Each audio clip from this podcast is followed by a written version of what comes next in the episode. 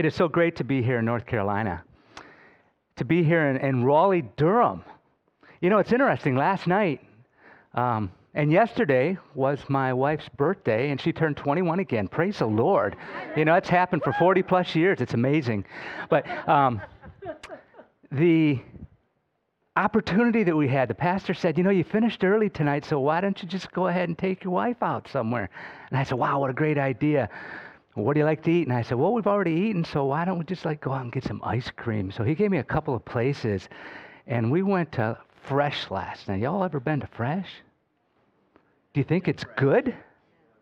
I thought it was great. If you've never been, you know, I'm not much for, um, you know, doing free advertising for somebody, but that place was great. But you know what I really liked about going to Fresh was was Cary. I had never this first time I've ever been to Cary, and I'm wondering why it's not Raleigh Cary or Cary Durham or something, you know, because it's just wonderful down there. I enjoy, we really enjoyed the old town feeling. And you know, my last name, if you guys saw it maybe, I'm going to say it again. It's McCrary. McCrary. We went to Ireland, uh, I guess it's been seven or eight years ago. And my family is from Ireland, from Northern Ireland. They, they came here. It's been a long time ago, a couple hundred years ago. But we were in Northern Ireland and kind of looking for our roots, you know. So we talk, started talking to people, and they said, "Oh yeah, McCrary. Of course, we know McCrary." I said, "Well, are there any McCrarys here?" And he said, "Oh no." so I'm like, "So you know McCrary?" He said, "Yeah, actually, that's been changed. The Mick is gone now." And I said, "Oh, so it's Crary, right?" And he said, "No, actually, it's it's Carey." and I said, "That's interesting. You mean like Jim Carrey?" And he said, "If you want to admit that." And I said, well, not necessarily, but yeah, that's, that's fine. So Cary, I think it, you know, might have some Irish roots as well, does it? Does anybody here know? Who knows? Huh? Whatever. Anyhow, it's just, this is a great area. You all are so blessed, not just because of Cary and Raleigh Durham and the names of these cities, but because it's already been mentioned here, it's an incredibly diverse area as far as, as multiple people groups. And, and that's one of the emphasis that, that us missionaries, folks that have been called to do cross cultural ministry, really focus on, on specific peoples. We focus on people groups because it's just so important to understand. In order to lead people to Christ, you have to speak their language. You have to understand their culture. You have to be able to present the gospel in a contextually meaningful way to people, in a way that penetrates the heart because that's what Christ did. And we try to emulate Christ in all that we do. Christ preeminent. He's King of kings and Lord of lords, the infinite God man. You ever think about that? God and man together, coming down to us, coming down to you, coming down to us, living among us. You know, and, and some of the people we're going to talk about got to know him personally. I mean, walked with him, you know, during the time that he was here for that short 33, 34 years, however you define time, which is way above and beyond Jesus. Time to him is, you know, one second is like thousands of years. Thousands of years is like one second. We can't even begin to think about time from God's perspective. You know, as we think of time passing by, it's kind of like God already knew this. He knew it before, He knew it after, He knew it now. It's crazy. I mean, it, for me, it, it's beyond what we can understand, but he lets us get a glimpse in the person of Jesus Christ when God became man and came to us. It's, isn't it an amazing thing that this God man, Jesus, came to die on the cross for us, and as, and as he walked with people, talked with people in their language. You know, he came to the Jewish race, Jewish, God's chosen people, lived among them, you know, was even, did some cross cultural work you know, went to the Samaritans, you know, led the Samaritan woman to Christ the well. So he actually did cross cultural work. Of course, he left the ultimate culture. I mean, he lived in heaven. I mean, he created the heavens, the earth, came from heaven down to earth. So he obviously did missionary work. And I've heard your pastor say it, and certainly it's, a, it's in our life. He is a missionary God. God is a missionary God. All of us, I think, in our lives, try to do our best to live like Christ. Don't we? Can I, can, we all, can I make that assumption with everybody here that knows Jesus? We try to live like Christ, right? You know, we really try to express his love to other people. We really try to, you know, of course we're not perfect and sinless like Jesus was. But we've all come to that point, if we know Jesus, that there was a point of repentance in our life where we turned and allowed the Holy Spirit to direct our ways as much as possible. You know, as human beings, even, even the Apostle Paul, who of course was a great missionary as well, you know, wrestled with some of those same challenges that all of us do. That, that there's none righteous, no, not one. There was only one that was right. Jesus did it all, and he did it right. And so I'm going to share from a passage today that many of us are familiar with. And it's if you have your Bible, if you have your iPad, if you have your, let's say if you have your Bible, open it. If you have your iPad or you have your telephone, tap it to Luke chapter 5. We're going to look at chapter 5, 1 through 3. I think I have a PowerPoint here somewhere. And I, I certainly, uh, yeah, I'm going to do it. Why don't everyone stand and let's read the scripture together? I know you stood a little while ago and you already sat down, probably getting comfortable. But, you know, this is God's word, and I want us to stand in honor of his word. So let's read together. I'll get out of everyone's way. I guess we have it on both sides. I don't need to worry about it. All right, so let's read. Ready? Now it happened that while the crowd was pressing around him and listening to the word of God, he was standing by the lake of Gennesaret, and he saw two boats lying at the edge of the lake, but the fishermen had gotten out of them and were washing their nets. And he got into one of the boats, which was Simon's, and asked him to put out a little way from the land. And he sat down and began teaching the people from the boat. When he'd finished speaking, he said to Simon, Put out into the deep water, let down your nets for a catch. Simon answered and said, Master, we worked hard all night and caught nothing. But I will do as you say and let down the nets. When they had done this, they enclosed a great quantity of fish, and their nets began to break. So they signaled to their partners in the other boat for them to come and help them. And they came and filled both of the boats, so they began to sink. But when Simon Peter saw that, he fell down at Jesus' feet, saying, Go away from me, Lord. I'm a sinful man. For amazement had seized him and all his companions because of the catch of fish which they had taken. And so also were James and John, sons of Zebedee, who were partners with Simon. And Jesus said to Simon, Do not fear. From now on, you'll be catching men. When they had brought their boats to land, they left everything and followed him. Please be seated. Let's pray. Heavenly Father, we thank you so much for your word, which never returns unto you void or empty. We know that it accomplishes every purpose for which it goes out. Father, we thank you for the truths that we see in your word. And we pray that you give each one of us open hearts and open minds to learn from the Holy Spirit, our teacher. I pray this in Jesus' name. Amen. Amen. Okay. Well, from this passage, we see Jesus always starts with Jesus. I start every sermon that I preach with Jesus because I'm here to preach Jesus. I'm not here to preach Peter, even though Peter's a very important person in this. But we're here to talk about Jesus and what he has done. In this particular passage, what he did with Peter's life and what he did with the other disciples' life at that moment in time. And it was a moment in time. Recorded by Luke. Luke was, we believe, not Jewish, but he was um, probably Greek. And he was a writer of this passage. He had received the information from people that he believed were faithful that gave him the information and he wrote it down. Probably got it from some of the disciples that were actually there. Probably got information from Peter. Maybe got it from James, John, other people that were there because there were a lot of people following Jesus at that moment in time. We see a multitude of people following Jesus. Passage begins with people following Jesus. This is early in his ministry. He doesn't even have his disciples called out yet. But there's already people following Jesus. People want to hear the word of God. They've already heard about Jesus performing miracles. They've already heard about Jesus casting out demons. The scripture records all these things happening before this event. In fact, Peter has already met Jesus. This is not the first time that Jesus meets Peter or that Peter meets Jesus. Peter was introduced to Jesus by his brother Andrew. Andrew is kind of an interesting character. I don't know if you've ever studied Andrew. Andrew is only mentioned like three times in Scripture. But every time he's introducing someone to Jesus, the same job Jesus has given to each one of us.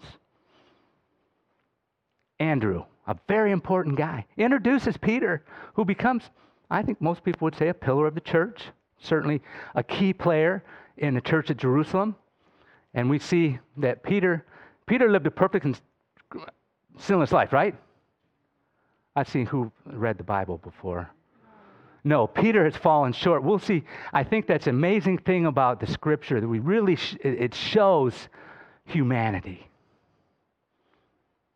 It shows that Peter and others in the scripture, in fact, it's pretty amazing to think these great men of God, all of them, with the exception of just a couple people that, that, that there's no revelation of sin in their life, Daniel being one, and um, um, Enoch, I guess. A couple of people in the scripture, there's just no mention of them having any error in their life, even though they certainly did. Peter fell short a lot. Peter was introduced to Jesus by, by Andrew, and then shortly after that, Peter's mother in law was sick. Jesus went up there, healed her. So Peter already had a relationship with Jesus. So, all these people that are following Jesus have heard, obviously, have heard about Jesus, but they want to hear more. They're hungry and thirsty for the Word of God. Are you hungry and thirsty for the Word of God? You know, they, had the, they didn't really realize it. They knew he was a special man. But I don't think they realized, in fact, I know they didn't realize that he was actually God in the flesh. They didn't know about Mary and the Holy Spirit. They didn't know about Jesus' DNA. you ever think about Jesus' DNA? Anybody understand DNA in here? I mean, it's like his DNA. Who is his father? God, the Holy Spirit of God. So, I mean, I had a, I know who my dad is, I know who my mom is, and I know the DNA came from a little bit from both of them. So, the DNA that Jesus had, pretty special, right? You think? Yeah, it was. Peter didn't know that. The people that were following Jesus at that moment in time didn't know any of that. They knew he was special. So, Jesus, wanting to feed the people with the Word of God, which he still likes to do today, that's still one of Jesus' main goals for each one of us because those of us that know Him have His Holy Spirit living within us, and we become His representatives while we're here. And so it becomes our role to give the Word of God to other people, whether it be through preaching, whether it be through our lifestyle, whether it be through small group studies, whether it be through casting things out on the internet, whatever it is, our role is the same as what Jesus' was, and he wants other people to hear the word of God. Yeah, you know, there's still at least a third of the world, at least a third of the world that do not even have an access to a Bible. They cannot even buy a Bible. Many of those people don't even have a Bible in their language. In 2000 22. Right now, today, have no way to hear the Word of God. That becomes our job. Just as Jesus was, had these people following him. People are hungry to hear the Word of God. Jesus is willing to give it to them. However, he discovered, as he's standing there on the seashore of the uh, Sea of Galilee, Lake of Gennesaret, same thing, by the way, if you didn't know that. It's the same place. And it's a pretty good sized lake. It's 13 miles long, 7 miles wide, 220 some feet deep. I mean, it's not a small body of water. At that moment in time, there were probably maybe 200 boats out in the water. They'd finished fishing, as the scripture says. They finished fishing and they were already on the shore washing their nets. You finish fishing, you come in, you wash your nets. And if you had a catch, you'd start selling it. These are professional fishermen. Peter, James, John, that's what they did for their living. That's how they fed their families. They were professional fishermen. It's their job. you still have all these other people that are not fishermen, but the scripture notes that when he arrived there, people were washing their nets. There were a whole bunch of people following him, but there, yet there were these people out there washing their nets and a couple of boats sitting out there. So he's got people surrounding him. And you know, if I took this off and stood back in here and tried to teach you, it's a lot more difficult, isn't it, for people out here to hear? In those days, they didn't have electrical power. They didn't, we didn't have a way to amplify our voices. So Jesus sees a couple empty boats, knows that his voice can be dispersed, that the, that the voice waves, the sound goes out much clearer sitting in a boat to people sitting on the shore, standing on the shore, listening to the word.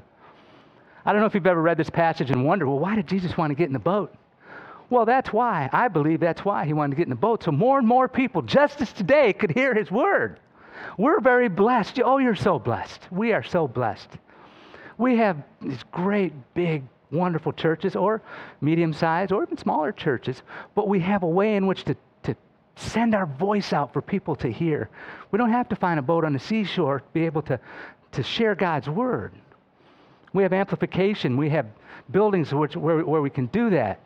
We have places, so many places where we can share God's word because people want to hear it. Many people have not yet had the opportunity to hear it, and they deserve to hear it. So Jesus gets in the boat, but before he gets in the boat, he talks to Peter. He talks to Peter. And he actually gives him a, a, a small commandment, more than a suggestion, but almost a request. And this is the first step. There, you were going to see a process of how Jesus works and how each one of us that are making disciples, those of us that are work looking for leadership within the church, those of us that are leading businesses, those of us that are leading families, all of us have leadership roles. Jesus is training Peter. Jesus is training James and John. Even the people on the shore get to see Jesus training, putting his heart into people that are, he wants to follow him. So he shares the word. We don't know what Jesus said from the boat, it's not recorded. If it were really important, I think we'd probably have it today. But it's not here for us to know. But he preached from the boat. He gave Peter a simple command put out a little bit from the shore put out just a little bit from the shore. An easy step. An easy step for Peter, not knowing that he's going to become a disciple of Jesus, but Jesus, kind of a first little test. Is Peter to? Peter fished all night. Jesus already knew this. Jesus, being God, knows everything, right? Take that. I think we'll all agree. Jesus knew that Peter fished all night. Peter's going to remind him in a few minutes. I fished all night, and he didn't catch anything already got its boat on the shore, probably maybe sitting out just a little bit. But if Jesus says put out from the shore, that means that it was pretty close to the shore. It had to go out a little bit. So they're already washing their nets. Professional fishermen, they put their stuff away for the night basically and they're finishing up.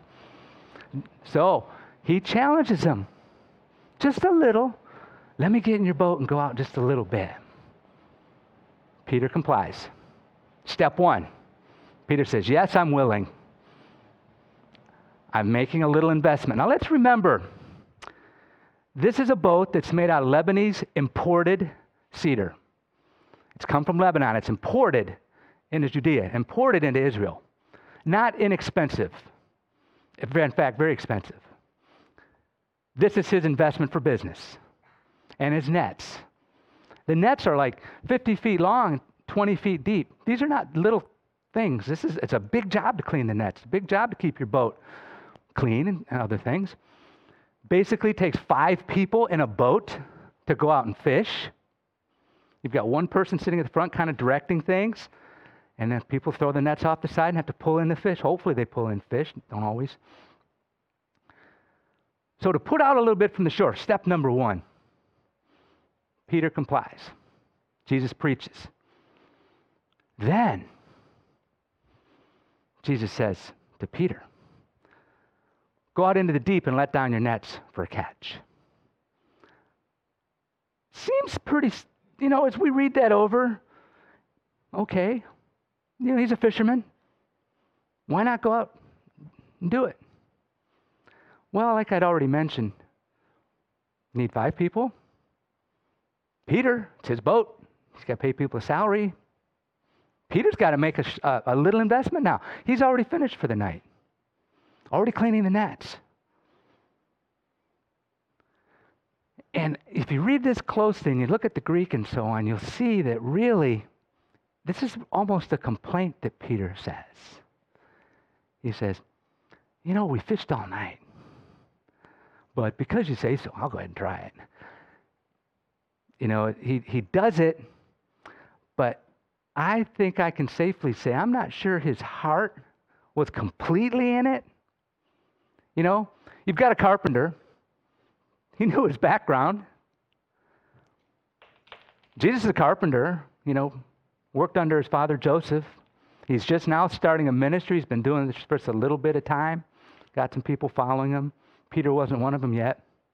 Knew him. He had a relationship with him, which is so important as you begin a, a, a, ministry. There was a, already a relationship. And in the culture where we served, relationship is everything. 如果你有关系就没有关系，如果没有关系就有关系。For anybody that speaks Chinese, that just is basically if you have a relationship, relationship you have has a strong relationship. But if you don't have a relationship, it really has a relationship. So that idea already Jesus had a relationship with Peter. Not a strong relationship, but Peter knew enough about him to kind of question. And remember, a professional fisherman. That's what he does, day in and day out. Just finished. And got a carpenter tell him to go, hey, why don't you go out there and drop down the nets for a catch? Well, we tried that already, but I'll do it because you say so. So he went out and did it. Well, we know and we see. Step two he challenged him really quite a bit more. All of a sudden, there's, there is a, invest, a true investment of not only his time, but resources that he had to make. Because he's, this is what he does. I already mentioned he's got five people that go in this boat. So now he's got to go out with these men, not knowing for sure he's going to catch anything, but he does listen to Jesus. He does obey. He hears Jesus' words, has enough belief to go, he obeys him. Well, he receives an incredible blessing as he lets down the nets for a catch. He catches more fish than he ever imagined he was going to catch. And I want everyone to catch this next part in this passage. It's very, very, I think, very important. And it's very important for what I'm here today for, and very important for, I think, the future of, of any church is that Peter, knowing that the catch was great, knowing that the harvest was plentiful, knowing that he had this incredible blessing, he called in partners for help. He called in people, he called in his partners to come and help. A very, very important principle in this passage.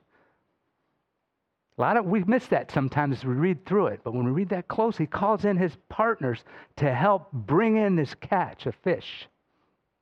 So, not only is Peter and his folks in the boat blessed, but now he's brought in other people because he obeyed Jesus in the second step.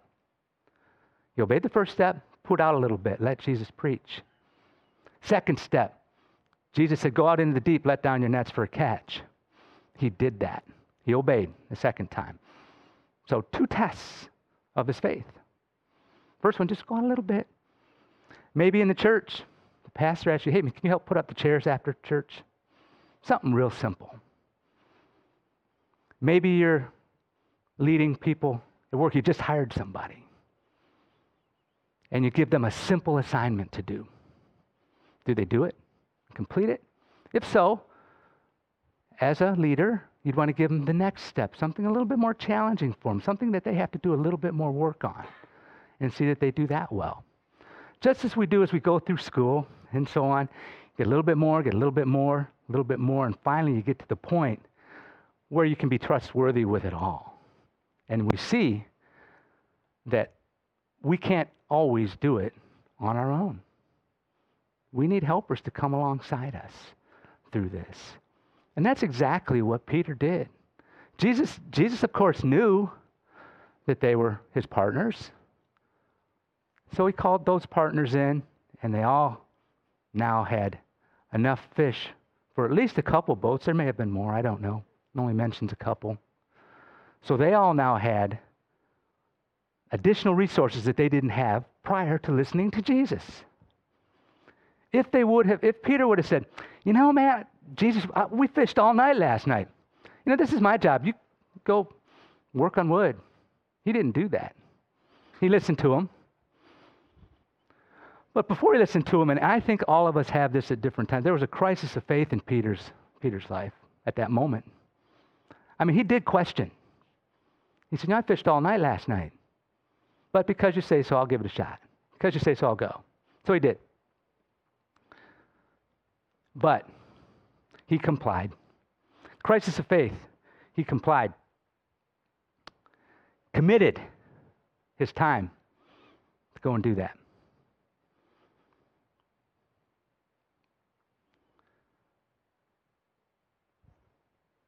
So they bring the fish in to the shore. As they're doing that, all of the fishermen that were there were just amazed because they'd fished all night and these were professionals. Jesus wasn't a professional fisherman. But Peter's response, and I think we all see this in there, he confessed his, his sin. He said, Leave me. I'm a sinful man. He realized something very unique about Jesus at that moment in time. He realized something, as we see later on in Scripture, that he's the one that says, How can you're the Son of God? You know, he's really the first one to confess some of these things. He realizes at that moment that something very special. He sees a miracle happen really in front of him. Jesus being all knowing, knew that there were fish out there. Jesus having total control over the heavens and the earth. Who knows? He could have just called those fish in, seriously. Whatever. But he Peter realized that. But I think Peter was confessing for not believing Jesus' word in the beginning. He said, Leave me, I'm a sinful man. Well, the only evidence of any kind of sin that he committed was kind of a doubt right there. I believe that it was he was confessing that he doubted what Jesus had said just a few minutes before that, before he went out.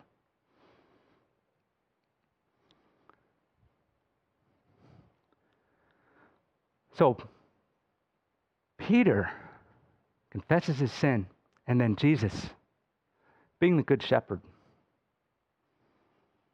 being the infinite God man, lover of our souls,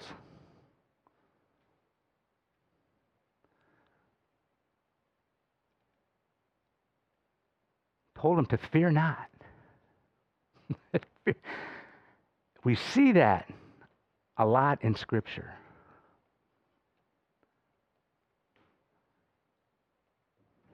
I, I just have to try to think about what Peter was thinking at that moment, you know, when, when he saw all this come down and then he realizes who Jesus is, that he has some sort of special ability to overcome you know, the challenges of, of, of not having fruitful work, which is what had happened to him the night before.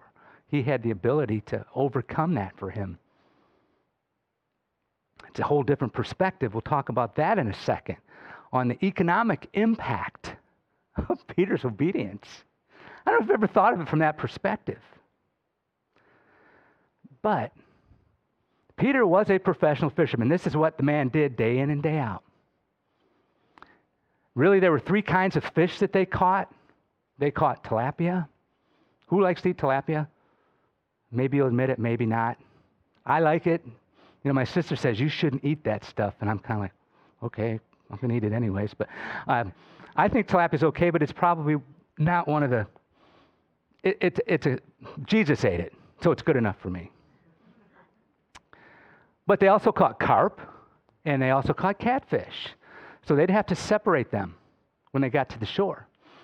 The Jews would buy tilapia because it didn't have, you know, wasn't a bottom feeder like the other two were. The other two kinds of fish they would sell to the Greeks and the Romans. And so it was business. It's what they did. When it came in, they sold their fish. They didn't have any of that before Jesus came along that day. I mean, I don't know what it was like two or three days before that. But every day was worthwhile, just like it is for us when we work and if we have a shop or something, we need to sell things. It counts, doesn't it? Every day. It brings income so I can feed my family. Peter fed his mother in law, fed other people that were around him. James and John fed people based upon their catch. So, because Peter obeyed Jesus, there was an incredible economic impact. All of those families now had resources. Not only did they have fish to eat in their own household, but they had fish to sell to the Greeks and to the Romans and to other Jews that lived there at that moment in time. Had Peter not obeyed, wouldn't have had that stuff. So, they wouldn't have had stuff to sell. And you know what? The community where they lived wouldn't have had fish to eat. And so it is with each one of us in our obedience. When God asks us to do something, even if it's the small thing, just put out a little bit from the shore. Just help do something small around the church. Just do what your boss has asked you to do, even if it's small and seems meaningless. We do the small things, and we're faithful with the small things, we'll be faithful with the bigger things. That's just the way life is. If we choose to, for whatever reason, we don't believe that our boss is telling us to do the right thing, and we say, I think I know more than he does, well, we become potentially like a Peter. but Peter did obey, and Peter did do it. And many people, not just Peter, not just Peter's family, but James and John and their family, the community of people that lived there, all were blessed because of one man's obedience. And you know, it's the same thing with us. When we learn something, when, when God speaks to us, sometimes it's just a, a, our past, God speaks through his people at times too, and certainly through his word, sometimes through his people. Sometimes they ask us to just do a small thing. Are we too busy? Or do we know more than they do and feel like that's not worthwhile? You know, we have to ask ourselves that sometimes. I know I have to ask myself that sometimes. Really important. It's just the practical aspect of what I think God was teaching us through this. Why is it so important to be obedient to those in authority above us? Why is it so important to be obedient to what Christ teaches? Our parents, I can keep going on, teachers, it just goes on and on.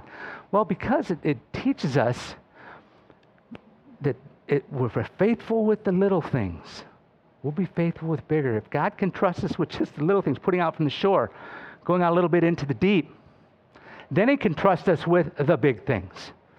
What is the big things in this story? At least in my opinion. The big things in this story, when Jesus said, Fear not, follow me, I'm going to make you fishers of men.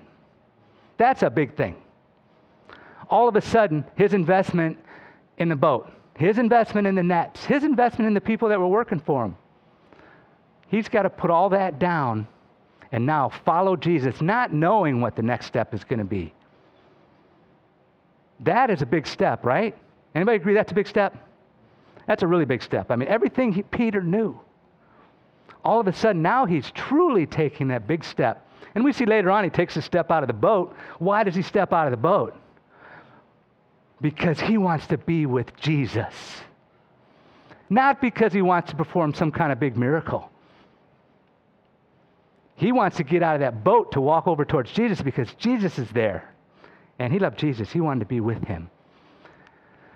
Different story. I'll, maybe next time I'm here, I'll preach that one. But that's, I, I believe we see Peter's life constantly being tested with his faith. And here we see he puts down everything and follows Jesus. So, as, as we do, as we work through discipleship, what discipleship pieces can we take home from this? What discipleship pieces can we see from this? I'm going to maybe throw three out at you.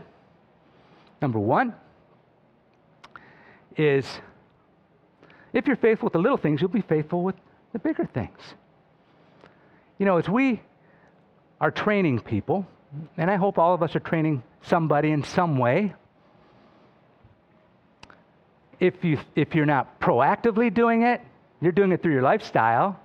You're doing it somehow, you're training other people. Hopefully, you're training them to become closer to Jesus, to become more obedient to Jesus, to hear his word, to believe his word, to be obedient to his word, so that others become blessed. So we see an easy, simple step. As we're training people, first thing we do is teach people something simple that everyone can do.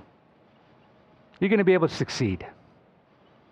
That's why it's so important. Anybody that's a believer, it's very important for you to just have your simple testimony down. That's like the most basic of our faith. Be able to share your testimony. I was this way before I met Jesus. It's like Peter, I didn't really believe his words, hadn't even heard his word very much. But then Jesus came into my life. I believed him. And he did all these amazing things and changed me. I was transformed. We see all of that in this passage. We see Peter transformed from someone that kind of doubted him to someone who becomes incredibly blessed and blesses other people all around him. Happens quickly when Jesus is in it. But it starts with something simple.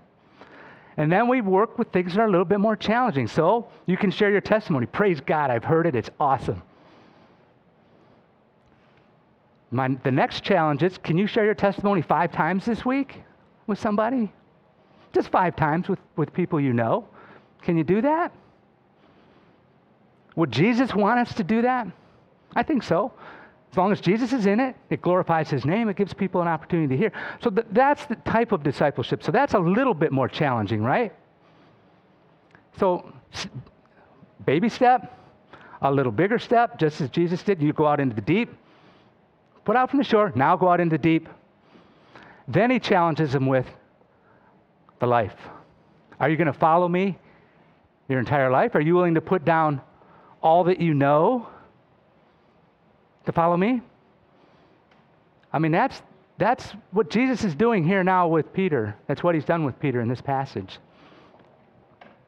He asks him now to follow him. So I'd mentioned already, and I'll mention it one more time.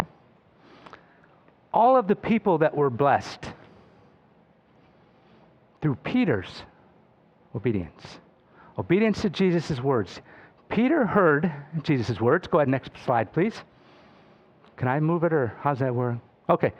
Peter heard the word of God. Next one. Peter believed the word of God. Peter obeyed the word of God. Real simple stuff. All shown in this passage. He hears. All the people on the shore heard. Peter believed God. He believed Jesus. He believed the Word. The Word became flesh.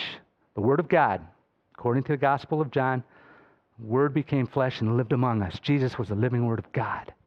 Every word he spoke was the Word of God because he's the infinite God man, right?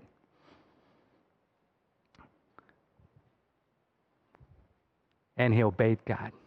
You know, he really only gives five little commands here put out a little from the shore, let down your nets for catch. Fear not, follow me. You know, some simple stuff. Follow me is a little bit more difficult. So, let's go back to the number of people that were blessed because of Peter's hearing Jesus, Peter's believing Jesus, and Peter ultimately obeying Jesus. Okay, Peter was blessed, he had lots of fish. Peter's partners were blessed. They had lots of fish, able to sell, support their families. Community was blessed because of Peter's obedience. They now had fish to eat, they had more fish to eat.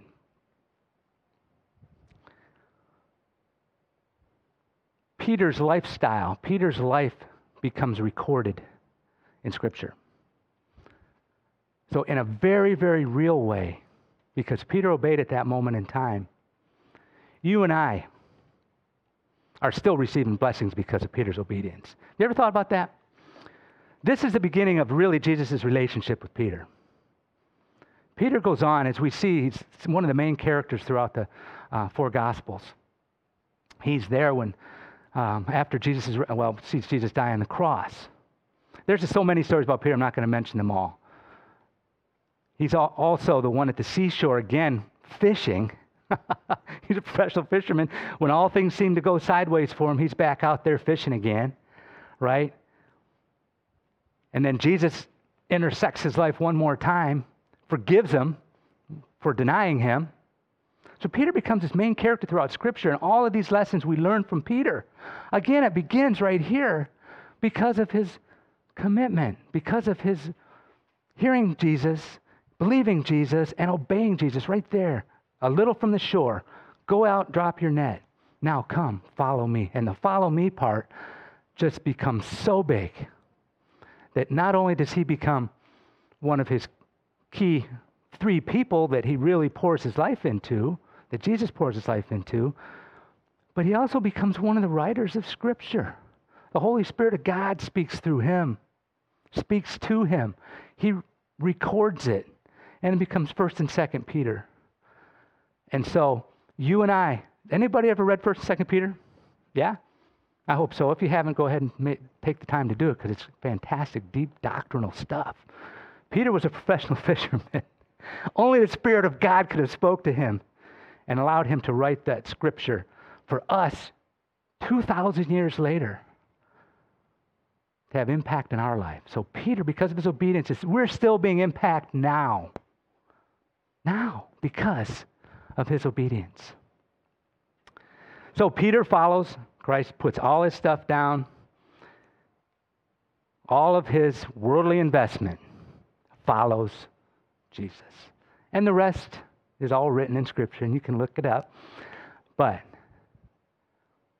each one of us, because of one man's obedience, and I just want to ask you, because of your obedience, how many people are going to be blessed? I just want to tell you, there's going to be many. And the other side of that is disobedience. I know it didn't happen, but what if Peter wouldn't have put out a little bit from the shore and allowed Jesus to do that? Jesus wouldn't have had the opportunity to say, now put out in the deep. And it wouldn't have had an opportunity for his partners to come alongside. The people in that community would not have had those fish. We may not even have had 1st and 2nd Peter. I know God is sovereign. This was all planned in advance. But I think these lessons are there for each one of us to learn that our obedience counts.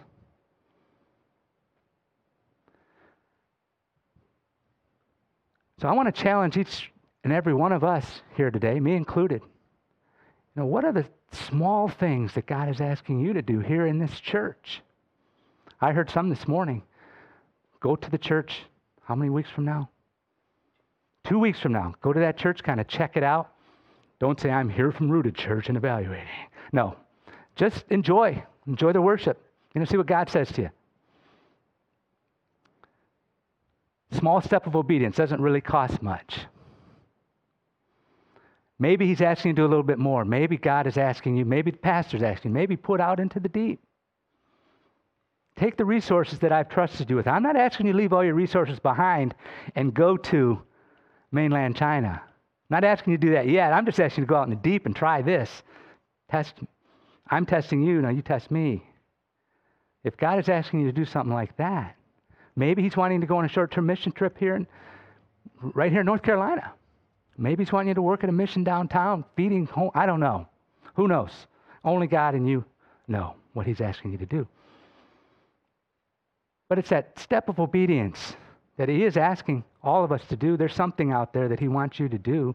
Maybe you're not doing yet. Or maybe you're already doing it. Maybe you are out in the deep. Maybe you've already have that catch. Maybe you need to motivate your partners to come alongside.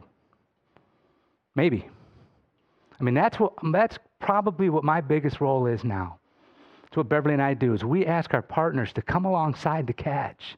There's still multitudes of people. Multitudes of people that want to hear the gospel, but they don't have an opportunity yet. There are people that actually have the gospel. They want more teaching. They need more training. They're willing to hear it. We can do it on Zoom. There are ways in which we can do it. Maybe God's asking you to do that. Maybe you speak another language. And, and this particular people group that you can speak to, I can't speak to. Maybe, maybe, maybe you have the special skills, and, and we could use that on Zoom to help to equip and to train them so that they can be a part of that catch, the great catch of people. I don't know. God is asking. Maybe, maybe like Peter and James and John, maybe God is saying, put all this stuff down and come follow me. That could mean house, home. Sell it. Go to a people group that God is calling you to. Go to another country that God is calling you to. Maybe He's asking you to do that. God asked my wife and I to do that 30 years ago. That great catch of fish was already happening. I mean, we were seeing great things happen in Winter Park. It was great in Florida. We were seeing people saved. We were, you know, part of a missions committee, seeing God do great things right there. And we were thanking Him for it. We were excited. But then He said to us, put all that down, come follow me. And it was to another place on the other side of the world. We didn't, it didn't matter. The cost was didn't make any difference. It was when he said it, we were willing to do it because he had shown himself strong in all those other areas. We'd seen him already do great and mighty things. You see God do great and mighty things when you proclaim his name. If you don't proclaim his name to other people, brothers and sisters, I'm here to tell you, you won't see him do great things. When you share the gospel, when you talk to people about Jesus, when you're leading people to Jesus, you see God is using you at that moment in time. You see miracles happen. Just saving a soul. You think it's miraculous? I do. The fact that God would come into my life, sinner like me, any of us for that matter, miracle in itself. But for God to work through you to do his work of reconciliation is an amazing thing. That's enough to just say that I'm amazed just like Peter did. You know, the fact that you would use me to do something like that. I'm a sinful man. But Jesus knows we're sinful already. He says, Come follow me. Same exact message to each one of us every day. Regardless of what you've done in the past, regardless of your doubt, regardless of the situation that you were in, the sin that you've committed, fear not. Follow me, I'll make you fishers of men. And so that's the message from this passage of Scripture. And that's kind of what God put in my heart for each one of us today. And I'm going to kind of end with an opportunity for you to respond. I'm, to, I'm not going to ask for everyone to come forward or anything like that. But I'm going to ask everyone to bow your head. And in your heart of hearts, I want you to just ask God, what is where am I in that process of, of being your disciple? Am, am, am I, do I just need to get in the boat and go out a little bit? You, I've already done that. Maybe I need to, you're asking me to go out into the deep. Maybe you're asking me to do something a little bit more. Maybe you're asking me to put everything down that I know and take a huge step of faith and, and, and follow you wherever you ask me to. So just take a moment right now and, and, and talk to God and see what it is He's asking you to do. He's saying today, fear not. There's no reason to fear. I know you. I know who you are. And I have a plan for you. And if you're obedient, you will be blessed. Others around you will be blessed. The nations will be blessed.